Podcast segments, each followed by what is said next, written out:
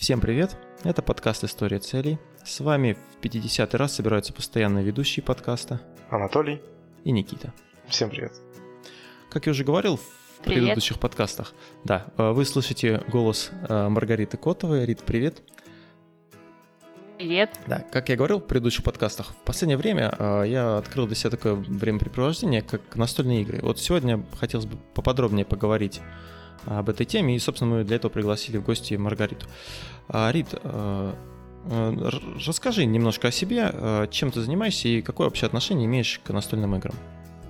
Добрый день, добрый вечер еще раз. Я занимаюсь именно сейчас настольными играми, то есть у меня есть магазин с настольными играми, и очень часто мы стараемся проводить всякие различные мероприятия, которые связаны с настолками, то есть непосредственно мы продаем и мы играем. Играем много, играем везде, играем во взрослые, играем в детские игры. Ну что значит взрослые? То есть те, которые на коробочках там будет указан возраст от 10 лет. А также играем очень много в детских лагерях, в детских школах, на детских площадках, детские игры. Там, где будут стоять 4+, 4, 5, 6 и, скажем так, до 10, потому что 10 лет это уже более-менее серьезные настольные игры.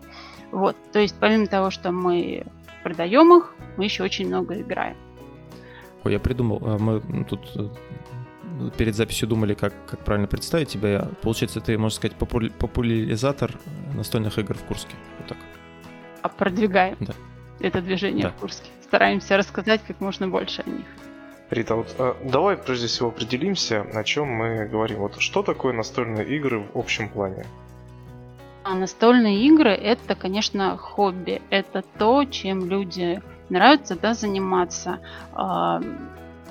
которые готовы там потратить какое-то время на то, чтобы посидеть, пообщаться с друзьями, и при этом не просто общаться и разговаривать, а чем-то заниматься еще. Это может быть что-то простое, как Дженга, то есть это что-то такое хобби и плюс развлечение, да, есть то, что можно играть серьезно, долго и при этом разговаривать не очень хочется, потому что ты сидишь, думаешь. А есть что-то такое простое для компании, вот именно легкое, когда люди собрались, они не хотят много думать, им хочется просто приятно провести и пообщаться свое время. И плюс при этом играть в настольные игры. То есть настольная игра — это все-таки хобби, которое объединяет как друзей, семей, так и людей, которые не знакомы друг с другом. Никита, скажи, как ты вообще относишься к настольным играм? Ну, мне очень нравятся настольные игры. Я вот вспоминаю сейчас, Рита рассказывала, я вспоминаю детство, когда я был маленький, у меня даже были такие форматы, там, не знаю, А3. Раскладывались игры, огромные вот такие поля с кубиками, с фишечками. Мы с родителями сидели вечерами и играли, там разные темы для этих игр были. Но это, знаешь, так прям сплочает, интересно. Мне всегда нравилось. Вот смотри, Рит, такое мнение есть, я не знаю, может, конечно, мне так кажется, но почему-то у меня такое вот стереотипное, может быть, немножко мнение, знаешь, что вот настольные игры — это такое не то что детское, но вот, например, как считают некоторые люди, да, что аниме и комиксы — это там для каких-нибудь, ну, для детей там, или там для каких-то гиков, то есть непонятно, люди какие-то этим занимаются. Вот встречала ли ты подобное отношение к этому, и как ты вообще относишься к такому мнению? Да, очень часто, особенно в самом начале, когда только открывался магазин, когда я только сама начинала этим увлекаться, было мнение, что настольные игры — это что-то такое детское, да, что это вот для детей, это в лучшем случае какая-то монополия, которая там более-менее какие-то сложные действия надо экономические совершать. Все. А в основном на этом знания заканчивались. А сейчас вот уже прошло 5 лет с того момента, когда я начала этим заниматься, и сейчас немножко у людей отношение меняется. То есть сейчас уже люди знают больше, нежели чем вот 5 лет назад. И уже понимают, что это не только для детей. Это и для всей семьи игры. когда вся семья, если раньше, да, было лото, и все, наверное, играли в лото, когда все садились, доставали там на монетки, играли, бочоночки эти доставали, бабушки, дедушки, дети, то есть всю семью объединяло. Так и сейчас очень много таких игр, которые именно семейные, они не сложные, они веселые, с простыми правилами. Вот. И сейчас не так часто я слышу, что это же для детей, да? Ну, это же для детей. Вот так звучал вопрос. Ты говоришь, нет, это не для детей, давайте я покажу вам там коробочку, которая стоит 5-6 тысяч, и вряд ли вы купите вот для ребенку это взять и разбросать. То есть сейчас уже отношение к настольным играм немножечко меняется. Рит, а вот помнишь ли ты свою первую настольную игру, которая у тебя была? Очень смутно помню, потому что это, конечно, было в детстве. Это было, наверное, мне лет 6. Я помню, только там были сказочные персонажи, и вот их нужно было отгадывать, и отгадывать какие-то действия, которые они в сказке совершали. Вот это вот из детства воспоминания. Потом, 90-е годы, это была «Монополия». Очень игра, которая прям запала тогда в душу, и мы играли просто... днями напролет, мы не готовы были на улицу ходить, сидели дома, сами ее рисовали, эту монополию клеили, вот, и были увлечены, и очень много друзей, которые играли со мной тогда, вот. Потом, это 90-е годы были, потом у меня 3 детей, собственно, наверное, из-за них я начала этим увлекаться. Я искала для них что-то подобное, что было у меня в детстве. И вот когда я начала в 2013-2012 году поиск настольной игры для своих детей, я как раз это увидела, насколько их много.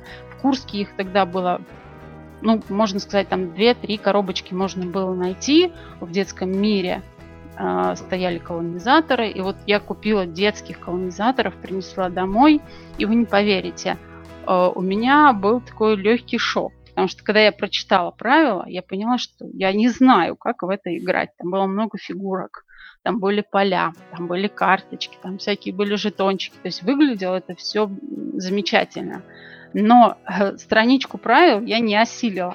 То есть я думаю, боже, как же это все нужно делать, как это все должно тут взаимодействовать. Но потихонечку, помаленечку мы разобрались. Вот, и, наверное, я колонизаторы назову той игрой, которая вот она привела меня в этот мир, на мир современных настольных игр, которые существуют сейчас. И вот через этих детских колонизаторов я познакомилась с современными настольными играми. Причем мне вот что нравится в играх, вот в таких, нормальных, да, не то, что там, вот у меня ребенку дарили тоже, там, где у тебя поле просто там, ты ходишь просто по полю кубики, да? Кинь-двинь. Да-да-да. Называй. Хорошее название. А вот эти такие игры более-менее нормальные. Они прям вот у них такие, они качественно сделаны и так выглядят классно. Вот мы брали тоже для ребенка вампирчиков игру, там надо вампиров в могилу прятать. Она так классно смотрится, так качественно. Или вот другие игры мы тоже смотрели. То есть их приятно просто в них играть и вообще держать это. И вот я тут тоже, как я говорил, уже недавно открыл для себя настольные игры. Хотя вот, в принципе, по факту мы с ребенком играли. Вот тоже Дженгу мы покупали, потом там еще несколько игр. И я когда начал смотреть, что можно еще, в принципе, купить, и я вот немножко в шоке был от количества вообще игр. Вот ты можешь примерно вот сказать, насколько большой этот рынок и вот сколько игр ты, может быть, сколько игр ты играл или сколько знаешь? Сложный очень вопрос, потому что я не веду учет, но если, скажем, взять по номенклатуре магазина, это за 1000, только это тех игр, которые были вот у меня, которые продавались, да, которые, конечно, большую часть из этого я играла, но на самом деле это 1000 игр, это вообще капля в море. То есть, на самом деле, их существует значительно больше, их очень много. Вот, а сколько я игр... пусть это, скажем так, грубо говоря, 600, да, я играла. Из того, что было в магазине. То есть, все пробуешь на себе? Да, я стараюсь все это сделать. Либо в себе приобретаю там и потом как мы как образцы в магазине показываем, либо же стараюсь где-то с друзьями поиграть. А сколько дома у тебя игр? Попробовать. Вот то, что... Никогда я не занималась этой статистикой, не вела учет этого. И плюс постоянно новые появляются, поэтому очень сложно за этим уследить. Ну, много. Много, честно, много. Ну, наверное, больше 100. Ничего себе, где ты их хранишься? Вот я тоже думаю, что они меня скоро выселят. Мы с Анатолием как-то ходили и играли в такую игру «Денежный поток» Роберта Киосаки. Это, я так понимаю, можно называть экономической игрой. Существует ли вообще какая-то классификация настольных игр? Классификация настольных игр есть. Если взять, разделить, да, на условно на такие группы, можно назвать семейные игры и пати-геймы, стратегии, военные игры.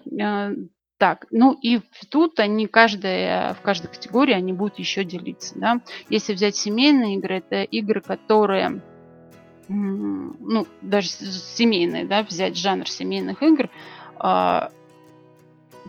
там детские будут, потом семейные те, которые уже для от 7 там, лет будут играться, от 8 лет будут играться, то есть где уже правил больше, чем на одну страничку, где уже какая-то стратегия присутствует, да, и вот там даже вот в семейных играх это будут там пати-геймы, которые на объяснение слов, да, где для веселой компании игры с легкими правилами, где это все быстро, буквально в двух словах ты объяснил. Потом игры на реакцию, на внимание, игры на память. То есть это все семейные и детские игры. Вот здесь уже включаю в себя стратегии, игры на память, игры на внимание, игры на реакцию, игры на счет, игры на развитие различных устной речи, даже такие игры специальные, которые образовательный жанр носят и по природоведению, и по математике, и по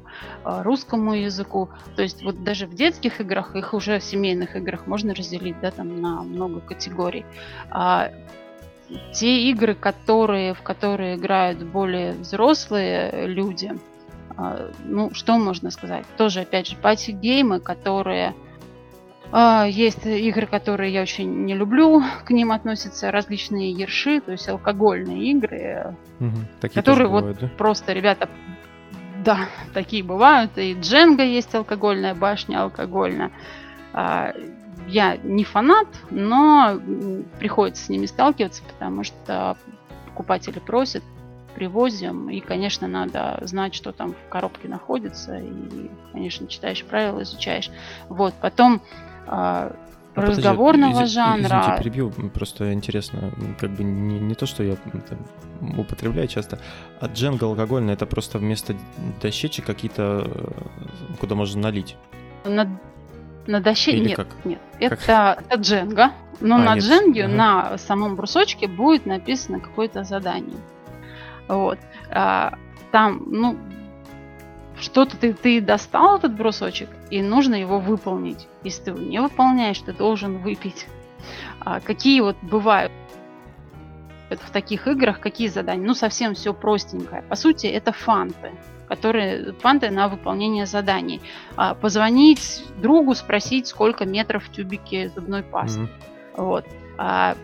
Ну, вот такого плана. Или там «я никогда не», ты берешь карточку, на карточке написан текст, ты его читаешь. «Я никогда не ел кошачий корм», по-моему, собачий корм. Если ты ел, ты должен пить. Или все, кто ели, должны пить. Ну, вот там не сверхсложные правила, просто чтобы это было весело. Вот для этого направлено. То есть, чтобы не просто так пить. Да, чтобы не просто так пить, да. Вот, то есть это вот мы берем категорию, которые игры для людей постарше, для взрослых людей. То есть это пати-геймы, которые самые простые, но опять же в пати-геймах там есть игры, которые более сложные, там где сложные задания, игры, которые, скажем так, интеллектуальные уже. Например, есть такая игра «Концепт», я ее очень люблю, потому что это это игра на объяснение слов, но ты объясняешь слова, используя определенные картинки на поле, которые нарисованы. У каждой картинки есть свое обозначение. То есть, если там нарисован какой-то животный мир, да, маленькая картиночка, и там цветочки, птички, небо, то есть это будет обозначать, что это животное, это насекомое, это растение. Вот. И используя вот таких этих картинок на поле много, и используя их, ты пытаешься объяснить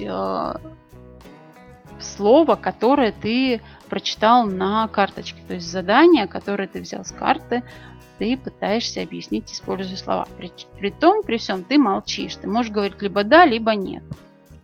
Угу. Вот. И в этой игре, что мне нравится, когда ты объясняешь, тебе задают кучу вопросов. Задания есть простые, есть сложные задания. И вот когда объясняешь сложное задание, сначала никто тебя не понимает. Там спорят, а ты должен молчать. Ты не можешь им говорить, что да, ребята, там тепло, вы на верном пути. Нет, ты молчишь и говоришь, типа да, либо нет. Вот. И потом прям вот слышишь щелчок у кого-то в мозгах, и тебе дают правильный ответ. Просто эта мысль к тебе приходит, можно сказать, на ровном месте. Какая-то маленькая ассоциация, маленькая зацепочка, и человек понимает, что да, это вот оно на самом деле есть. Ну, допустим, есть такое задание, там, Люк, я твой отец из «Звездных войн». Вот представьте, у вас поле с пентаграммами, с картинками. Вы должны объяснить эту фразу «Люк, я твой отец». То есть и тебя заставляет, ведущего игра думать заставляет, и тех, кто отвечает, тоже игра заставляет думать.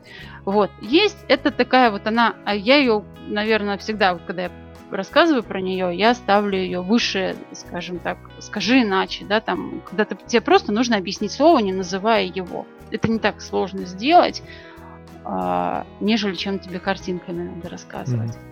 Вот. Блин, прикольно прям. Мы говорили о взрослых, о более взрослых, да, категории настольных, то есть пати-геймы я рассказала. Вот который концепт, который «Скажи иначе», которые это «Кодовые имена». Потом, скажем так, есть пати-геймы, которые похожи на мафию, такого психологического жанра, там «Bang» можно сюда отнести, когда вы делитесь на команды и никто не знает, у кого какая роль. И вы по определенным действиям игроков пытаетесь друг друга вычислить и понять, кто в игре кого представляет. То есть это тоже пати-гейм, но уже немножко другого плана, другого жанра. Вот. Есть стратегии. Есть стратегии маленькие, карточные стратегии. То есть это маленькая коробочка, но в ней прячется очень головоломная игра. Там на нескольких карточках, буквально там на 10-20 картах авторы умудряются сделать такую головоломку. Ты сидишь и думаешь, божечки, как это все вообще можно было придумать такую игру. Вот. А есть, конечно, стратегии, которые это уже большие коробки с кучей компонентов, с кучей правил, которые нужно изучить. И очень часто ты, когда играешь, первой партии ты только учишься играть в игру. То есть не удовольствие получаешь, а ты учишься, а потом только вторую, третью партию ты уже понимаешь, что надо делать, как надо развиваться. Вот это вот большие стратегические игры. Вот они, опять же, есть экономические стратегии, то есть где мы... Вот «Денежный поток», да, экономическая игра, там «Кэшфлоу», «Крысиные бега» это еще называется. Вот, там непосредственно присутствуют деньги, насколько я знаю. Я не играла, честно, в нее. Вот, есть игры, стратегии, в которых нет денег. Но, назовем «Агрикола», да, это игра про сельское хозяйство. Все как в жизни. 2 человека решили построить дома и начали заниматься сельским хозяйством. Вот у тебя 2 человека, ты 2 человеками ходи на рыбалку, за глиной. Это твои действия в ход. То есть чем больше ресурсов ты принес, тем больше, значит, ты можешь уже какой-то огородик разбить, ты можешь построить заборчик, загон для скота. То есть ты развиваешься. То есть это тоже экономика, но немножечко другая, она без денег. Вот. Есть стратегии, которые средневековые, да, там Каркасон взять, где мы будем строить крепости, где мы будем строить дороги, где мы будем строить монастыри и за это получать победные очки. И есть игры, в которых вы сражаетесь друг с другом. То есть ваша задача уничтожить соперника. То есть это война. Это, наверное, тот жанр тоже, в который я не очень люблю и не очень люблю в него играть, потому что не умею. Не умею, мне всегда жалко людей, мне жалко кому-то сделать плохо и больно. И всегда проигрываю в них. Вот смотри, вот есть игры, да, ты говоришь, некоторые игры, например, там с первого раза, ну, только может там сидеть и разбираться долго, а потом играть. Тут есть игры, которые, например, ну, ты несколько раз сыграл, и как бы, ну, либо там уже все понятно, как в это играть, то есть, ну, неинтересно, либо там игра очень быстро заканчивается. Вот, например, я смотрел обзор на игру Дракула. Знаешь такую игру? Раз Дракула. А? Когда Дракулу надо ловить. Я Раз Дракула, там, нет? Да, я Раз Дракула. Да, вот. Угу. И, ну, я смотрел, но мне понравилась прикольная игрушка. А потом я с одним знакомым разговаривал, он говорит, да, типа, что там, ну, ты первый раз играешь, да, там, а потом, когда ты уже знаешь, что, как делать, у кого какие есть, тебе уже неинтересно, ты уже так, как бы, быстро все это заканчивается. Вообще, если игры, в которых все быстро ты понимаешь, что нужно делать и как в ней нужно развиваться. Такие игры, как правило, не продаются долго и не пользуются спросом, потому что вот в современных настольных играх у них очень высокая реиграбельность. То есть то количество партий, в которые ты можешь сыграть, оно очень большое. И игры за это ценят. То есть когда автор создает игру настольную, он ее тестирует. Тестирует очень много. Я имею в виду, ну, в России сейчас тоже у нас свои разработчики появляются, но я в основном говорю о зарубежных изданиях, о зарубежных авторах. Вот. И тестируют очень часто те люди, которые понимают, что они делают. Не просто человек там пришел поиграть, попробовать, а именно люди, которые сыграли во много игр, которые знают, что они смотрят, и могут оценить эту игру. То есть игра проходит контроль. Вот. И все вот эти неточности, все нюансы, все ошибки исправляются на этих этапах. То есть когда игра уже выходит, а конкуренция сейчас очень жесткая на настольном рынке, и выпустить игру, которая будет не реиграбельной, которая будет играться 2, там, 3-4 раза и будет неинтересно, скорее всего, ее такую не выпустят, и она не будет существовать, она не будет жить.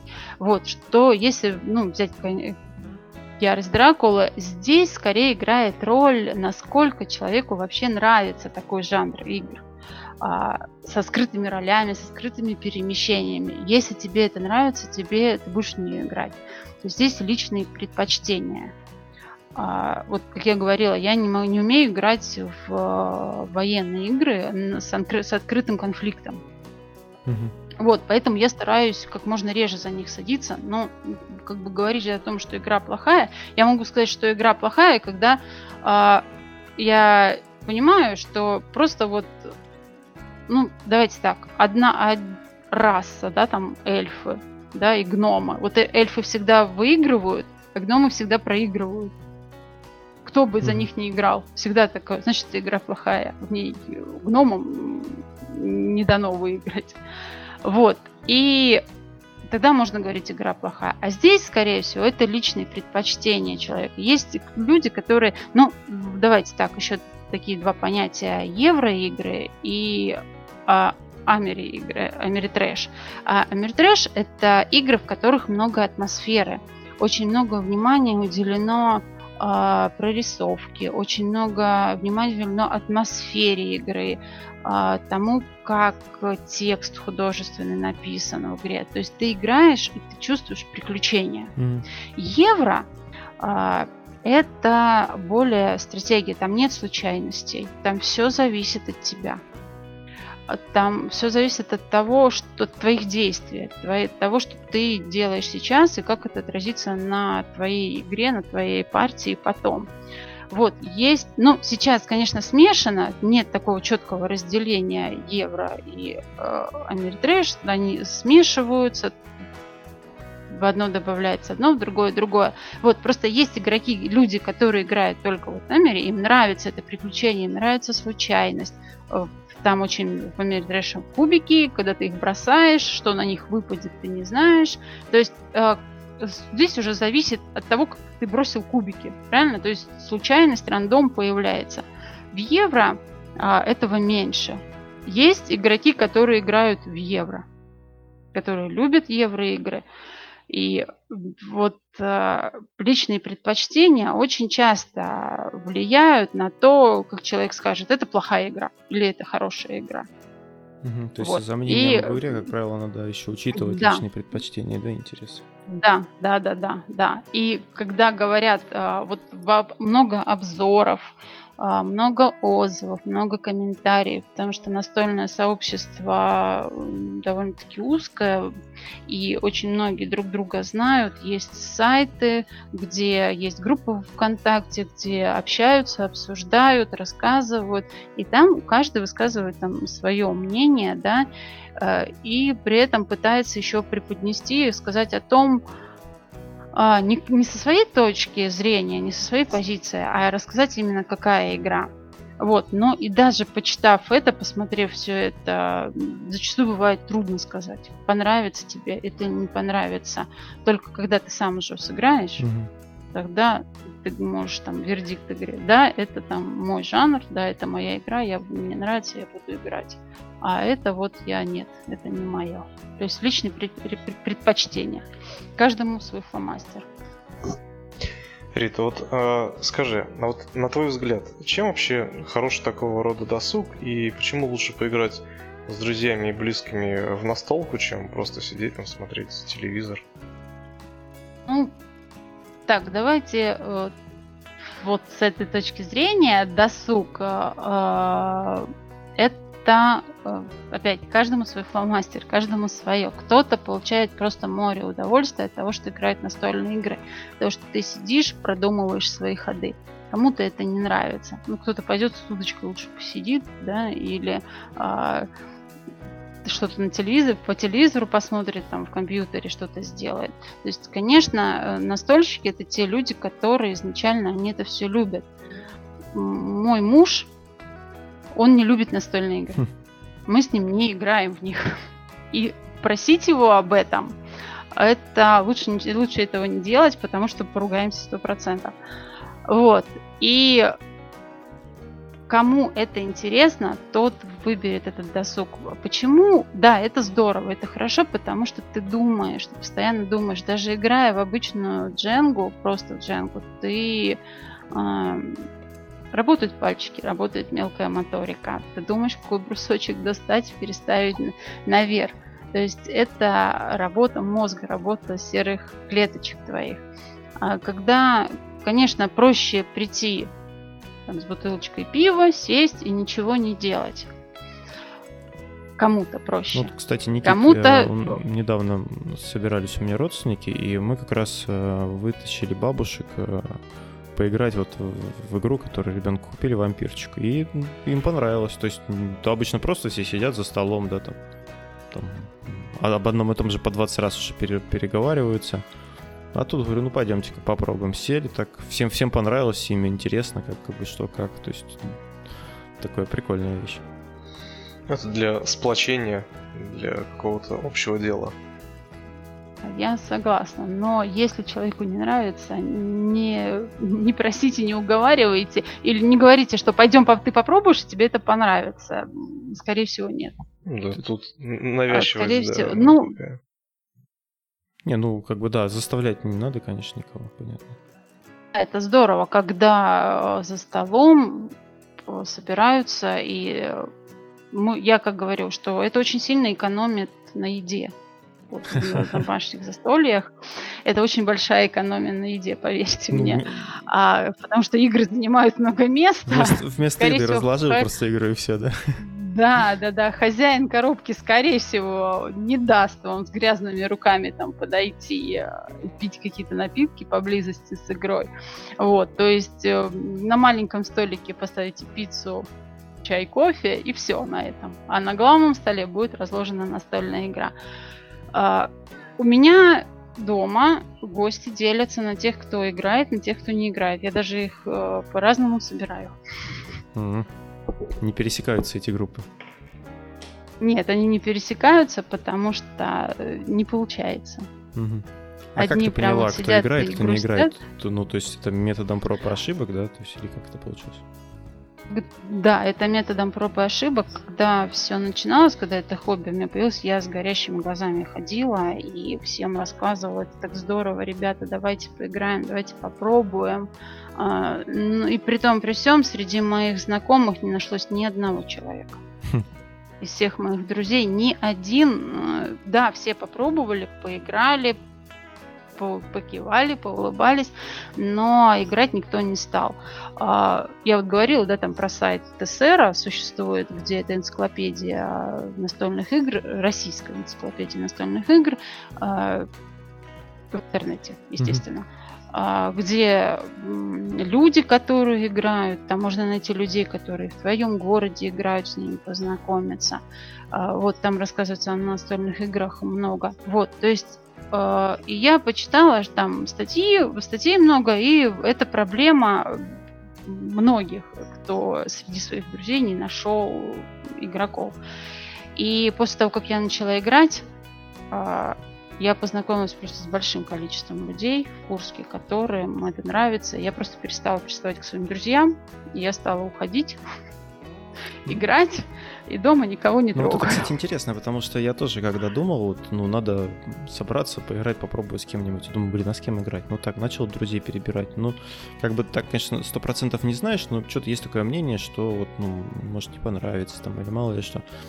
А вот ты говоришь, да, начала собираться. А есть вообще у нас в городе вот такое место, где можно прийти и попробовать просто поиграть? Можно, у нас можно. У нас в магазине стоят столы, мы там играем постоянно. Потом есть ребята, которые собирают у себя дома на выходных, в пятницу. Ну, как правило, когда ты куда-то пришел поиграть, ты познакомился с людьми, ты спрашиваешь, где вы играете. Это либо какие-то кафе, где компания куда-то приходит играть. Например, мы собираемся в Чулане. Это платно там, да, там платно 200 рублей, но там бесплатно будет чай, кофе, печеньки, то есть ты играешь бесплатно, только за чай заплатил 200 рублей. Вот мы собираемся это, ну, где-то раз в месяц. В основном мы, вот, как я сказала, на квартире играем и играем в магазине. Есть клуб «Мастер», честно, я там не была, не знаю. Я знаю, что он есть, существует, по какому принципу он работает, честно, я не расскажу, не знаю. Может, там тоже какая-то плата есть, где ты вносишь и играешь там. Потому что игры там либо ты со своей пришел, либо там существуют игры настольные, есть, можно взять поиграть. То есть, ну, за это все-таки надо какую-то денежку заплатить. Но чаще всего это на квартирах собираются. Кафе, если куда-то прийти в кафе, скорее всего, тебя попросят заплатить или заказ сделать. А дома это уже немножко совсем другое. Из-за того, что мало людей еще в Курске играет, это еще не настолько распространено в Курске, поэтому мало вот таких мест, куда можно прийти там, и свободно сразу же найти компанию. А вот мы заговорили как раз вот про людей, да, которые не хотят играть, да? И вот мне кажется, что тут важно начать вот с правильных игр. Вот если взять сразу какую-то сложную, да, то можно себе, в принципе, там, отбить охоту играть. Вот, Рит, а скажи, есть какие-то игры, которые ты бы посоветовал для начинающих? Кто ни разу не играл? Для начинающих, для тех, как попробовать? Да. Сейчас подумаю. Да, конечно, это нужна игра, где будут несложные правила. Если взять какой-то пати-гейм, я бы, наверное, посоветовала «Кодовые имена», вот тот же концепт, тот же визуал. То есть не то, что вот совсем элементарное какое-то «Элиас», да, «Скажи иначе», потому что, скорее всего, уже на сегодняшний день с «Элиасами» либо через телевизор, потому что многие играют телешоу, где объясняют слова, не называя само, да, или где одевается ободок, там «Кто я, эта игра» называется. Говорят, часто говорят, о, ну это мы сами стикеры наклеим. Нет, я советовала бы взять немножечко игру посложнее, да, которая вот зацепит именно тем, что она такая вот умная игра, да, то есть в ней вот есть, не, ты не просто вот поиграл в нее, расслабился, посмеялся, а именно, что она у тебя оставит какое-то послевкусие. Вот, и если человек захочет подумать, то я, скорее всего, предложила бы «Каркасон», «Колонизаторов». Они – это стратегии игры, стратегические игры, но у них очень простые правила. Очень маленький, низкий порог вхождения, и тому новичку, который садится за стол, ему, в принципе, понятно, что нужно делать, и он вовлечен в игровой процесс. Да, начинать нужно с игр несложных, и если человеку нравится, то он, скорее всего, будет играть уже потом более сложные вещи.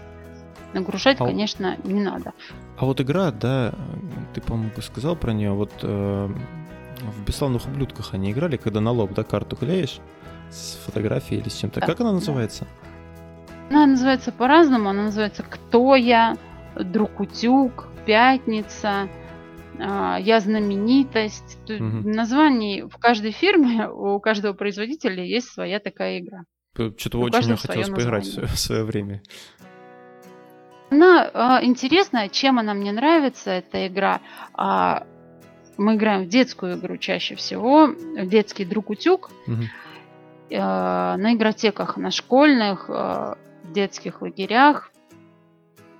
И интересно наблюдать за тем, как дети пытаются спрашивать о том, что у тебя на лбу кажется. Вообще все элементарно, задавай вопросы. Я живой, я не живой, я животное. Нет, у многих сложно с этим. И многие не понимают, как нужно. Когда ты еще песочные часики ставишь перед ними, то у детей это вот зависание вызывает. Они не знают, как спрашивать. Но потом, когда их нужно подбодрить немножко, немножечко помочь, и тогда они строить начинают правильно, что надо спрашивать, чтобы успеть там, за эти минуту, чтобы догадаться, что у тебя на лбу приклеено. То есть она, казалось бы, простая игра, но сформулировать, чтобы догадаться, что у тебя на лбу, особенно когда твои друзья на тебя смотрят, и они-то знают, а ты стоишь и растерялся, и не знаешь, что спрашивать, чтобы, как догадаться. Вот, хоть и простенькая игра, но вот такое, но у детей вызывает сложности, потому что не знают, как правильно задавать вопросы. Но это именно вот она, получается, ну, только дети в нее играют, да? То есть ведущие там, может быть, взрослые, а дети именно играют? Не обязательно. Она есть взрослая игра. Вот есть коробочка у нас «Кто я, что я» называется. Там есть карточки детские, но они не детские, там просто понятные для детей слова лежат. На карточке будут, и картинка понятная на карточке. Там, велосипед нарисован, гриб, собака, кошка. И в той же коробке лежат более сложные вещи. Там будут нарисованы какие-то знаменитости. Сусанин, Пугачева, там, Гарри Поттер. То есть у тебя уже должны быть определенные знания, чтобы понять, что же у тебя, что за персонаж у тебя. Я имею в виду немножко другое. Я имею в виду, вот есть игры, например, вот у меня есть «День вождя», да? Он, как мне кажется, больше, чтобы дети между собой играли, да? То есть ты можешь как бы, типа ведущего быть, но детям как бы интереснее будет, если они будут между собой играть. Я имею в виду вот это, как она называлась? Да. Вот. Нет. «Друг утюг» это А вот «День вождя», ну давайте для примера назовем «Коварный лис», «Магический лабиринт». Ну, те игры, которые детские, которые там 4+, 5+, 6+, они простые. То есть им интересно, в них интересно играть, конечно, деткам с детками. А «Друг утюг» все-таки я бы не отнесла это к детским. Даже если у тебя тут простое слово на лбу, ты можешь очень долго думать над тем, что же у тебя там нарисовано. Либо ты пропустил что-то важное, либо ты прослушал, что тебе сказали, либо ты просто понять не можешь. Нет, даже с этими простыми картинками, она стоит там 5+ на коробке, но в эту игру интересно играть и взрослым. Понятно. Вот. А вот смотри, если говорить про детские игры, какие еще? Вот, ну, я понимаю, что как бы сложно, наверное, да, что-то рекомендовать, но вот, может быть, какие тебе больше всего понравились, или какие там считаются самые популярные для детей игры, вот, которые можно было бы купить, вот, там, 6+, например? Ну, наверное, я скажу, которые самые популярные, которые, когда ты ее продаешь, и возвращаются покупатели, говорят вообще спасибо, дайте нам что-то подобное. Это, конечно, «Коварный лис», детективная игра, это простая ходилка там. Она основана вот на этой механике кинь-двинь, но это все сделано так интересно. Вы играете, во-первых, вы играете против игры. То есть в детском возрасте, когда там 5-летние, 6-7-летние детки играют друг с другом, не будет соревнования. Они не будет кто-то не будет обижаться, дуться, что он проиграл, а кто-то выиграет и пойдет там довольный. Нет, они играют командой вместе против игры, вместе строят планы и догадки. Это детективная детская игра. Лис украл пирог и идет с этим пирогом к себе домой. А вы сыщики, вы собираете улики, в городе живут 16 лисиц, и вам нужно найти из этих 16 одну. Вот. И вот «Коварный лис». Вот это вот, наверное, моя одна из самых любимых игр, потому что там и компонентов много, и механика интересная, и играют в команде дети, и цена у нее очень приятная. 990 рублей для коробочки с такой наполненностью, это довольно-таки на сегодняшний день очень здорово. Вот.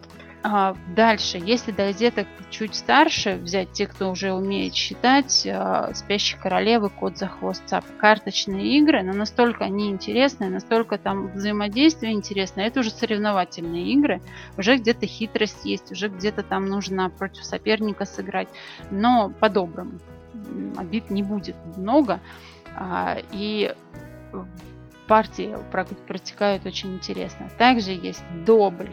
Игра на скорость, на внимание, на реакцию. Добль, барабашка, барамелька, где нужно хватать предмет. Тебе нужно очень быстро это все сделать и найти правильный ответ. Скоростные колпачки сюда, лови усы относятся.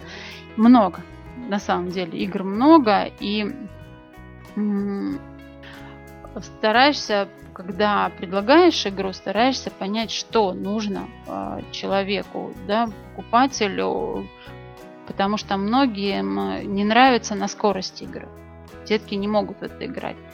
Кому-то наоборот, кто-то будет сидеть и думать, и взвешивать свои ходы. Да, дети тоже такие есть, и вот им лучше такое что-то подобрать.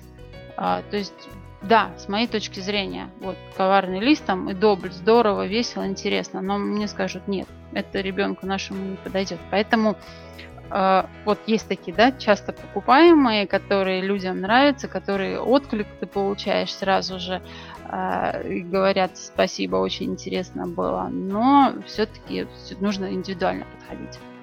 Так, я пометил за себя, хорошо.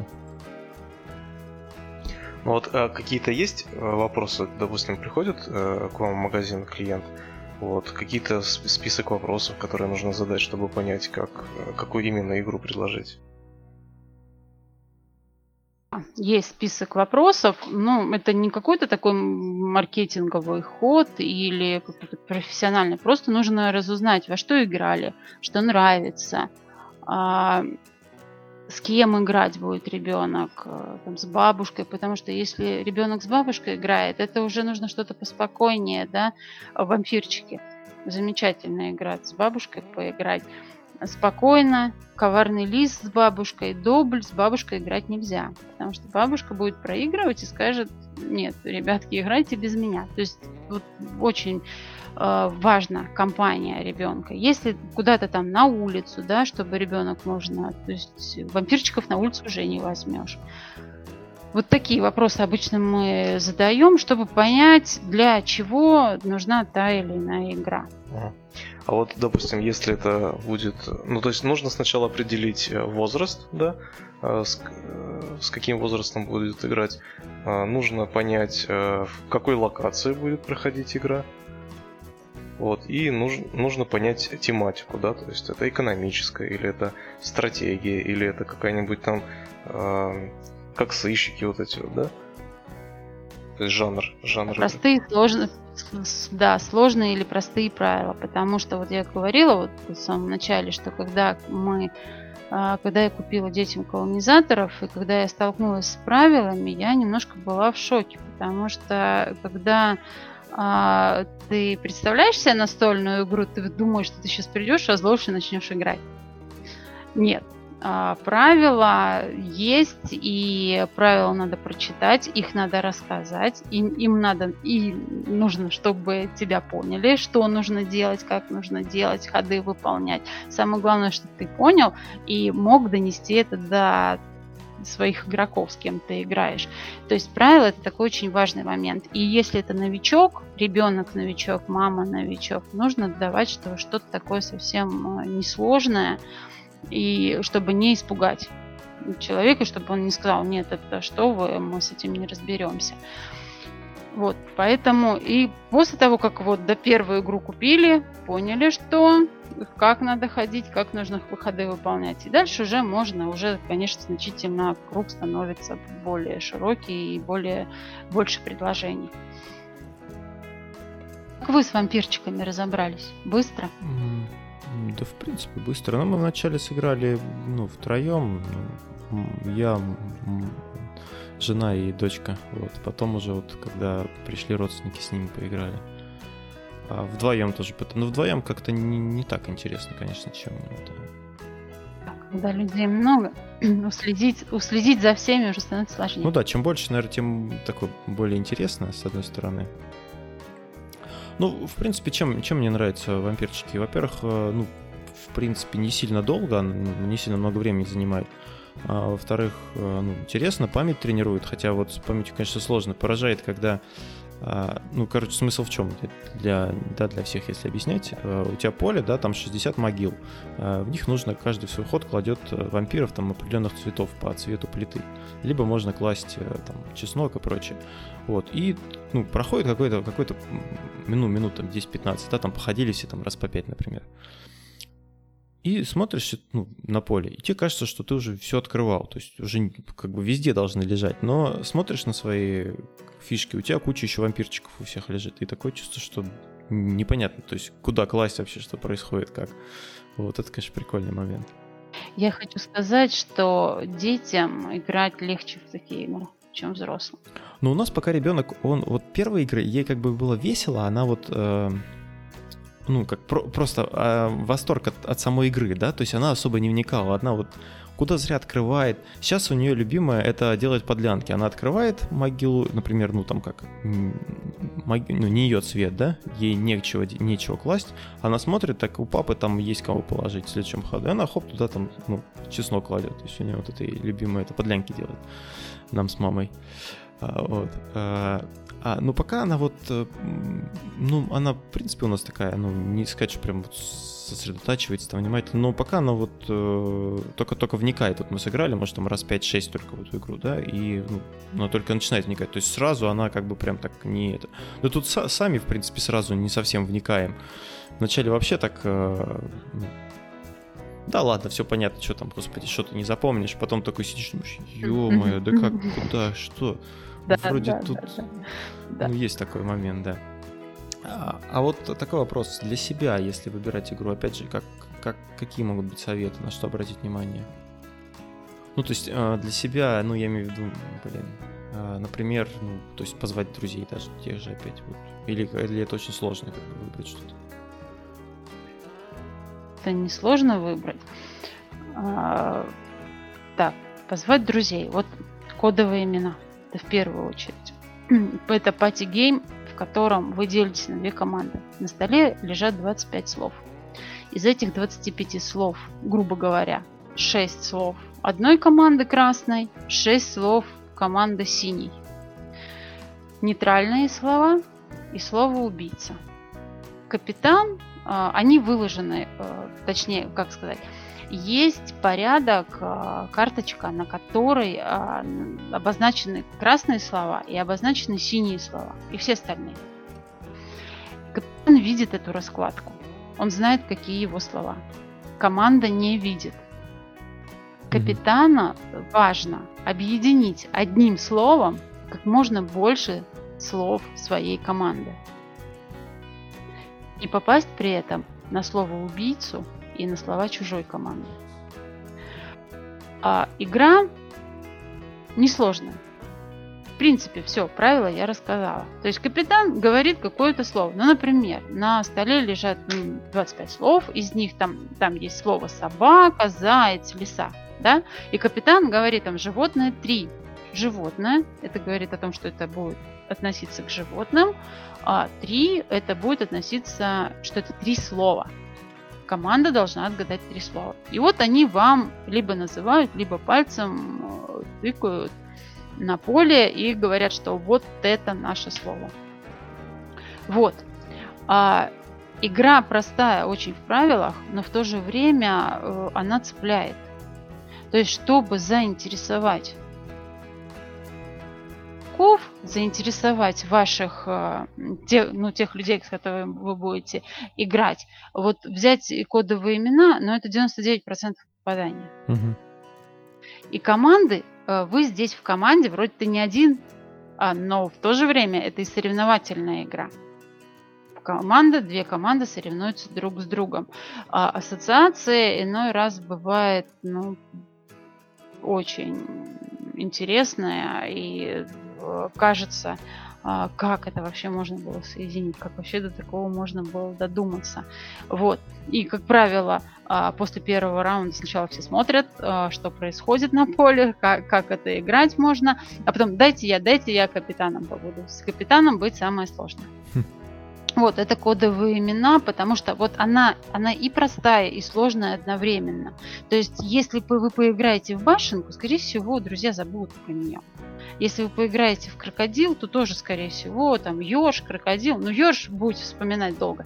А вот крокодил, скорее всего, пройдет мимо.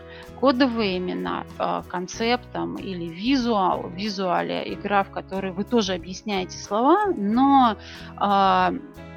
объясняете слова, используя различные прозрачные карточки. На этих карточках нарисованы кружочки, квадратики, лесенки, человечки, елочки. Очень много разных картинок. Вот. И составляя из этих прозрачных картинок одну картину общую, вы пытаетесь объяснить слово своим соперникам. Какие интересные здесь были у нас случаи в этой игре. Очень черные. Было интересно, как объяснял человек. Очень черные, очень страстные, да, из песни слова. И нужно было догадаться, что это за песня. Вот. И снегоход. Снегокат. Тоже было интересное слово. Как что использовал человек, когда это объяснял. Когда ты смотришь просто, особенно когда незнакомые люди. Когда знакомые, да, приблизительно ты знаешь, как мыслят, да, а когда незнакомый человек выкладывает, это просто вообще здорово. Молодец. Вот, то есть это игры, они оставят след. О них запомнят и будут вспоминать, и захочется, скорее всего, повторить. Это, вот это пати-гейм, да, есть вот еще колонизаторы, где вы торгуетесь, обмениваетесь ресурсами друг с другом, стратегическая игра, экономическая стратегия, где вы будете строить дороги, города, поселения, использовать ресурсы, в игре много всего, много фишек, много карточек, поле составное каждый раз по-новому составляется. И хорошее взаимодействие. Вы будете торговаться друг с другом, просить, давай там мы там обменяемся, ты мне это дашь, я тебе это дам. То есть все друг с другом общаются, все варятся в одном котле.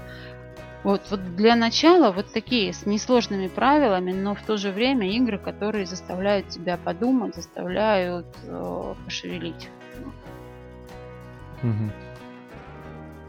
Наверное, такие рекомендации. Я могу рассказать историю про вот как раз Party Game.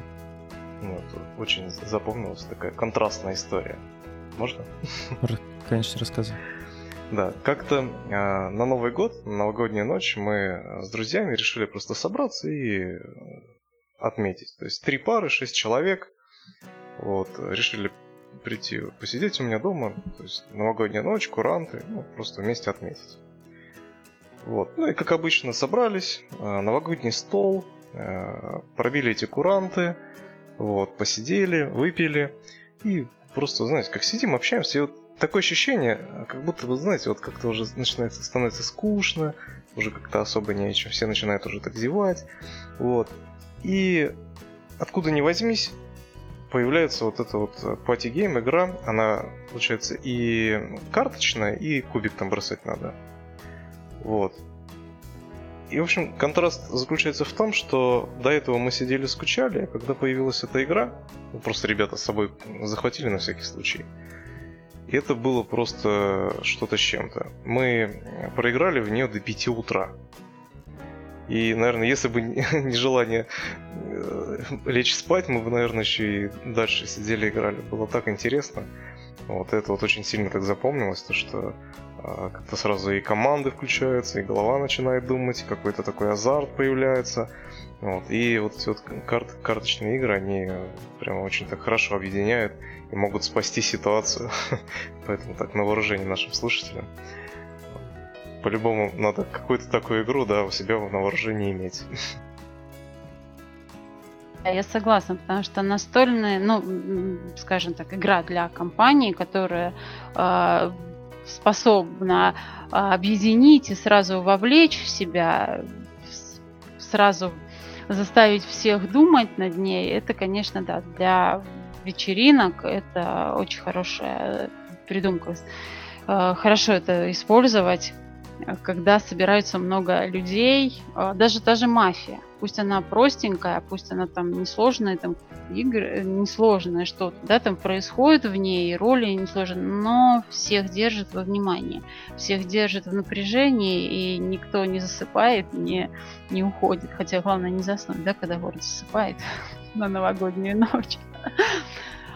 И вот я тоже расскажу, вот я очень часто смотрю на нас со стороны, потому что в торговом центре у нас островок, у нас не магазин, островок стоит. И перед островом 2 стола, где мы играем. Причем играем мы там в основном во что-то посложнее, подольше, часа так на 3-4 собираемся. Взрослые люди, которым уже за 30, за 40 кому-то. То есть взрослые, да, сидят, играют. Я представляю эту картину со стороны. 4 часа подряд сидят взрослые люди и по полю перемещают фишки. Вот, и когда люди проходят мимо, много кто останавливается, спрашивает, что вы делаете, а что это у вас тут что такое. Да, что происходит. И ты, ну, многие, я сама на самом деле, мне было сначала как-то неловко в торговом центре вот так вот сидеть при всех, вот играть. Но на самом деле, когда ты увлечен этим процессом, ты вообще никого внимания не обращаешь. Ты сидишь, вот думаешь, ты продумываешь, ты следишь за игрой. Ты на самом деле, если это какая-то там серьезная экономическая стратегия, и твои игроки согласны в это играть и не пришли, да, в это играть, это достаточно напряженная работа мозга, которая очень приятное потом ощущение оставляет после себя, когда ты сделал, и твоя стратегия работает, то есть ты правильно все это сделал, ты здорово все это расставил, здорово потом одни ресурсы на другие поменял, скажем так, и получил там то, что хотел в итоге. То есть ты получаешь вообще эмоциональное удовольствие от этого всего. Вот. Поэтому настолки, конечно, для тех, кто любит подумать, это вещи очень, это незаменимые вещи. Я надеюсь, что все-таки будет больше людей в Курске играть настольные игры. Рита, вот расскажи, а есть какие-то вот именно твои личные любимые настолки, которые тебе больше всего нравятся? Сложный вопрос на самом деле, потому что в каждой компании, для каждой компании стараешься, ты понимаешь, что ты играешь с новичками, да, или ты играешь с детьми. Тут будешь думать, какую лучшую игру сюда подобрать. Мои, то, что мне нравится, то, что посложнее. Там, где сначала надо изучить там листов 30-40 правил, а потом сесть в это во все сыграть и понять, как это работает, как взаимодействуют механики в игре, что нужно делать, чтобы получить там, по максимуму победных очков от своих действий. Вот, я люблю, конечно, то, что посложнее, но, опять же, все зависит от того, с кем я играю. Если ты играешь с детьми, это будет одно. Если ты играешь с людьми, которые готовы там, потратить много времени, которые тебя выслушают внимательно правила, или кто-то придет к тебе, да, с коробкой, которая будет правилам тебя учить. Вот. Или же это компания взрослых, которые хотят просто там расслабиться. Вот. И для каждой вот такой компании у меня есть своя, да, любимая настольная игра. Вот, поэтому, и, ну, и, скажем так, игр выходит много, игр появляется новых часто у нас на столе. И, допустим, месяц назад это была одна игра в топе, играли постоянно, и в нее хотелось играть. Сейчас, на сегодняшний день это другая игра. Через какое-то время ты про ту вспомнил, достал, думаешь, да, все-таки она классная, буду в нее опять играть. Вот, то есть вот это вот топ, он постоянно меняется. Сегодня одно, завтра другое. Если взять какие-то вот конкретно назвать игры любимые, ну давайте так, 7 чудес. Это цивилизация, которая не очень сложная цивилизация новичков. Замки Бургундии, стратегия, роскошь, стратегия, Шерлок Холмс, детективное расследование. Ну и вот пати-геймы, я уже не один раз называла их сегодня, Концепт, Кодовые имена, Визуал, Корова 006. Вот, ну, пусть вот этот будет мой топ любимый. Ты сказала про этот... Про инструкцию на 30 листов я вспомнил, недавно смотрел «Теорию большого взрыва», предпоследний сезон, наверное, когда Шелдон всех заставлял играть в игру, какая-то там битва при какой-то там, это, ну, при какой-то американской истории битва, и там что-то сила ветра надо учитывать, что-то там, какие-то температуры воздуха, какая-то жесть вообще, просто все сидели такие, ё-моё. Да, игра-то может прикольная, на самом деле, хорошая и интересная, но просто надо знать, с кем ты садишься в нее играть.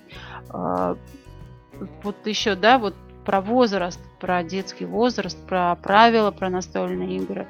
На коробочках там, на коробках будет написано там, возраст 7+, 8+, но иногда я ее не предложу даже детям, которые 10-11 лет. Потому что здесь помимо возраста, указанного на коробке, есть еще такой опыт, да, игровой ребенка. Я знаю детишек, с которыми папа, мама играет постоянно, и ребенку 8 лет, и она спокойно играет в достаточно сложные взрослые игры. А есть детишки, которые новички, им нельзя такое дать. Им надо начать с простенького. И вот, смотрите, даже если взять взрослого человека, в определенное время тоже вот что-то надо дать. Ну, допустим, колонизаторов, да, поиграли в колонизаторов, там дальше начали 7 чудес играть. Просто в определенный момент своего игрового опыта человек может просто не понять прелести. Вот я говорю, это очень классная игра. Вот мы вчера сыграли проект Гая. Игра не новая, но я играла в нее первый раз. И вот как раз там много правил, много различных возможностей, путей развития, много-много компонентов. И ты сидишь и думаешь, как же тебе лучше, что тебе лучше в этой игре сделать. То есть человек вроде бы взрослый, но посадить в него я не буду сажать новичка, потому что просто не поймет человек, что это классная игра. Он не оценит, потому что ему будет просто очень сложно. Так и вот и с детками. Вроде бы игра написана там 8 на коробке, но новичку лучше чуть-чуть попозже ее показать и рассказать о ней. Будет готов. Ну, то, о чем мы говорили, то, что чтобы как бы не потом не говорили люди, что вот, да это настолки, какая-то фигня, я сел, ничего не понял, да. Там какой-то бред, там куча правил каких-то непонятных, надо постепенно... Да, так и есть. Скорость ветра. Да, постепенно приучать. Высоту изгороди. Я согласна с этим. Ну и напоследок, Рит, скажи, а вот можно у нас в Курске где-то взять в аренду или купить хорошие настолки? Можно взять в аренду и купить хорошие настолки. 46 котов. Централ парк. Ну, на самом деле, конечно, сайтов много, и через интернет можно заказывать. Это не только 46 котов, еще есть магазины. Но самое важное, найдите тот магазин, где вас проконсультируют, расскажут, покажут, лучше покажут, но, может, не покажут, но хотя бы расскажут, что за игра. Потому что очень часто на коробках написано красиво. Но красиво написано, чтобы красиво ее показать. То есть атмосферу создают вам, а вы приходите домой, я сейчас вот открою, и все будет здорово там. А на самом деле немножко ты сталкиваешься с правилами, сталкиваешься с тем, что тебе это надо изучить. Может быть, надо залезть в интернет, найти видеообзор, посмотреть, и потом только рассказывать другим игрокам.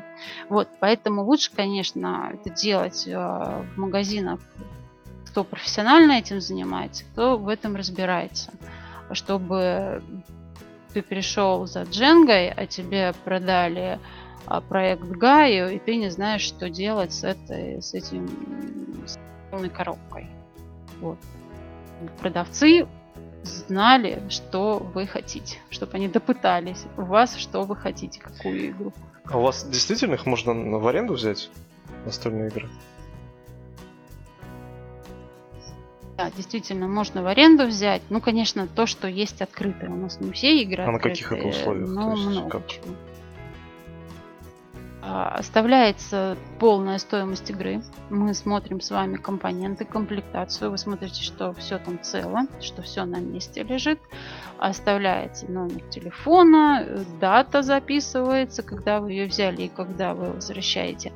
А в момент, когда вы приходите с игрой обратно, через 5 дней после того, как вы взяли, мы вам возвращаем деньги за вычетом 10% от стоимости. То есть, грубо говоря, если игра стоит 1000 рублей, вы оставили 1000 рублей в залог, вы поиграли, через 5 дней пришли, мы вам отдадим 900 рублей, 100 рублей оставим себе. Слушай, ну это прям вообще круто. То есть тебе не нужно баснословные суммы тратить на то, чтобы поиграть в какие-то игры. Ты просто можешь прийти в аренду за 100 рублей, наиграться за эти 5 дней и прийти взять другую игру. Да, самое главное понять и попробовать, нужна ли тебе вообще такая игра. Да, и если понравится, то уже взять ее, купить и на долгосрок. Да. Слушай, ну круто.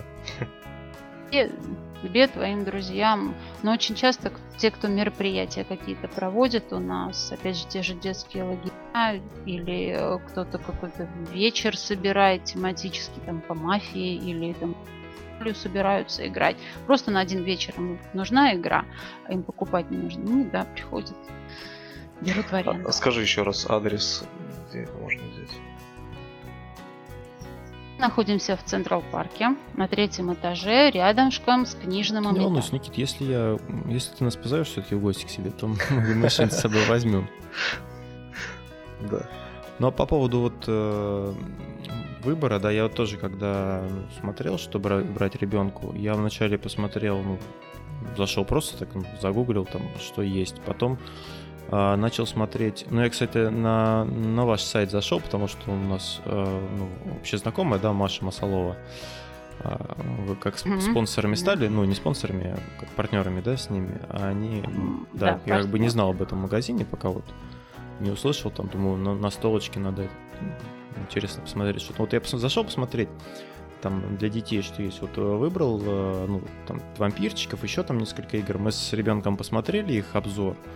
Но все равно, как бы, когда обзор обзором, да, ну не всегда из обзора понятно бывает. Ну, хорошо, конечно, если обзор там нормально сделан, но бывает, что просто непонятно там, ой, это такая классная игра, вот здесь надо то-то, то-то, а толком, ну, то есть непонятно, что объяснить.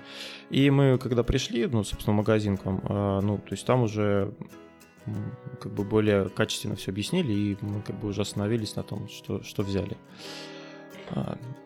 К чему я это все рассказывал? Это к тому, о чем мы говорили, короче. Там. Нужно, чтобы продавец мог рассказать о том, что он предлагает. Это очень важно. Ну, просто, например, через интернет вот так заказать, наверное, все-таки даже если ты захочешь, то лучше все равно прийти проконсультироваться, может быть, а потом как-то, ну или опять же уже, в принципе, смысла нет через интернет заказывать. Поэтому... Конечно, ты только-только начинаешь с этим сталкиваться, когда ты только начинаешь играть, лучше, конечно, пообщаться с тем, кто профессионально этим занимается, или же с тем, кто играет, чтобы хотя бы рассказали о жанрах, рассказали о том, как это играть. Потому что, ну, допустим, если вот будем говорить сейчас о том, как мы свою работу с продавцом строим, потому что у меня девочка, продавец, она тоже настольщица. То есть она тоже очень любит играть. И человек, когда играет в это, он знает, он понимает, он видит реакцию тех, с кем он играет на игру. И для вот и почему мы открываем эти коробки? Мне важно прийти поиграть дома с детьми, поиграть дома с друзьями, поиграть в магазине. Посмотреть, как не только свое мнение увидеть, а увидеть еще тех, кто со мной играет, отношение к этой игре. Вот. И мы читаем и обзоры, мы смотрим там и летсплеи, мы смотрим комментарии и вживую собираем, да, информацию об играх. Вот. И, конечно, ни в коем случае мы не занимаемся тем, что вот это вот самое классное, вот она, вот именно вам эта игра нужна. Нет, мы стараемся именно рассказать об игре. Не заставить купить именно эту, а рассказать и преподнести, чтобы человек самостоятельно принял решение. И рассказать о эмоциях, которые у других людей вызвала эта игра. Вот про вампирчиков очень мне нравится фраза. Это вот на сайте на другом, это не у меня, то есть это я прочитала в интернете об этом, что вот бабушка тоже играла в вампирчиков, и она там кричала: не лезьте, это моя могилка. То есть очень такое эмоциональное выражение, не трожь мою могилку. То есть когда это звучит от бабушки, это вот смешно. Вот. И мы просто стараемся отзывы, отклики многих людей собирать, и мы рассказываем не только о том, как мы воспринимаем, но и как другие воспринимают эту игру. И, конечно, кому это интересно, не просто вот продавец, да, продавец и все, а продавец, который этим интересуется и живет этим. Вот. Поэтому, профессионально, скажем так, в магазинах настольных игр именно такие и работают. Мне кажется, в нашем и в других. Хочешь, не хочешь, если работаешь в магазине с настольными играми, и они есть у тебя в доступе свободном, как бы есть время, то тут либо тебе это просто не нравится, ты уходишь, ты не будешь там работать, либо ты в это вникнешь и будешь уже... Это не то, что там, я не знаю, какие-нибудь, грубо говоря... Есть, конечно, люди... там телефоны, да, продают, например. Есть, конечно, люди, которые там прям вау, там фанатеют, там железо, что внутри, но большинство свое там заучили, там, да, там, там такая-то камера, там такое-то, то-то, то есть вот в таком ключе. А тут так не получится, мне кажется. Здесь, да, верно. Даже если взять меня саму с моим магазином, все начиналось именно с хобби. Вот я, когда я начала играть, я по своим друзьям, я говорила, что, ребята, это классно, давайте. Потом у меня эта идея появилась открыть магазин. Я точно так же ко всем своим знакомым приставала: давайте откроем, давайте откроем. Все на меня смотрели, ну, не понимая, о чем, но вот именно то, что мне это нравится, то, что я это люблю, и я не воспринимаю это как что-то, какую-то обязанность, как какую-то работу. Мне это нравится, поэтому я этим занимаюсь. И вообще, я считаю, что здорово, что это еще приносит доход. Вот. А так, да, это в первую очередь это хобби, а потом уже работа и бизнес. Ну что, на этой позитиве что, Никита, еще что хотел спросить? Ну, давай. Что? Я хочу поблагодарить Риту за то, что она пришла к нам в наш подкаст. Я тебя с полной уверенностью могу назвать счастливым человеком, потому что действительно найти и работу, и хобби в одном занятии — это большая удача. Вот.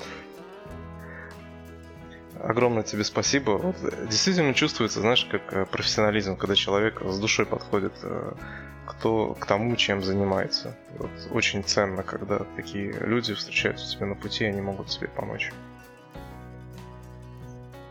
Спасибо вам большое, что послушали меня. Я про настолько много-много говорить. Спасибо, что согласилась. Я, в свою очередь, желаю тебе успехов в твоем бизнесе и, в принципе, побольше тебе узнать новых интересных настолок, и чтобы у нас побольше людей интересовались, потому что действительно это такое интересное времяпрепровождение, это лучше, чем просто сидеть. Это, опять же, можно и как бы совмещать, то есть общение там с игрой, то есть классно это, я считаю. Вот. Ну что, будем заканчивать. Вам спасибо. Я очень надеюсь, что мы увидимся, что или придете в Чулан с нами поиграть, или в магазине поиграете, что я вам покажу, не просто расскажу, а покажу, как это все выглядит.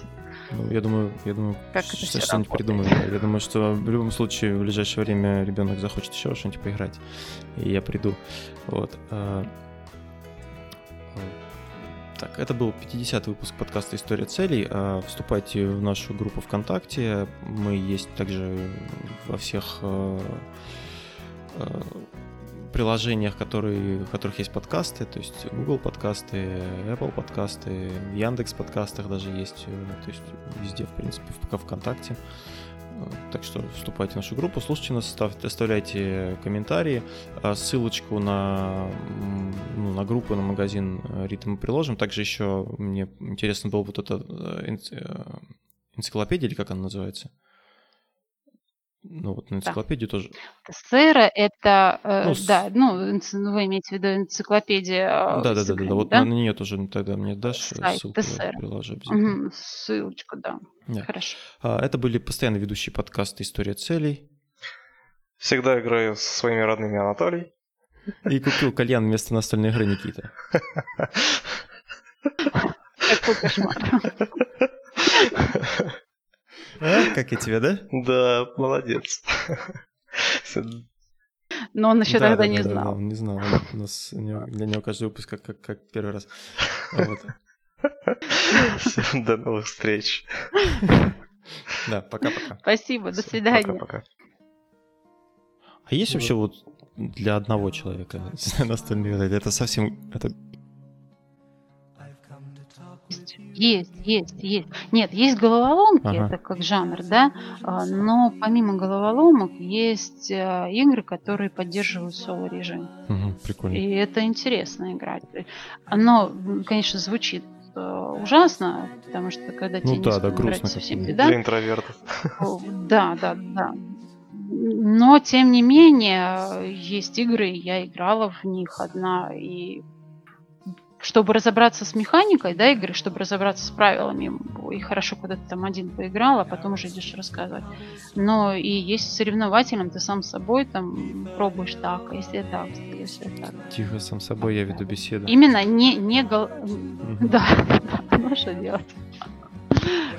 Головоломки, головоломка это головоломка. Понятно, да. принцип пятнашки, тетриса, а то именно вот именно большая настольная игра с кучей там всего-всего играется на соло.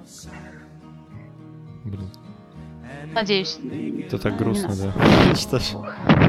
Это грустно.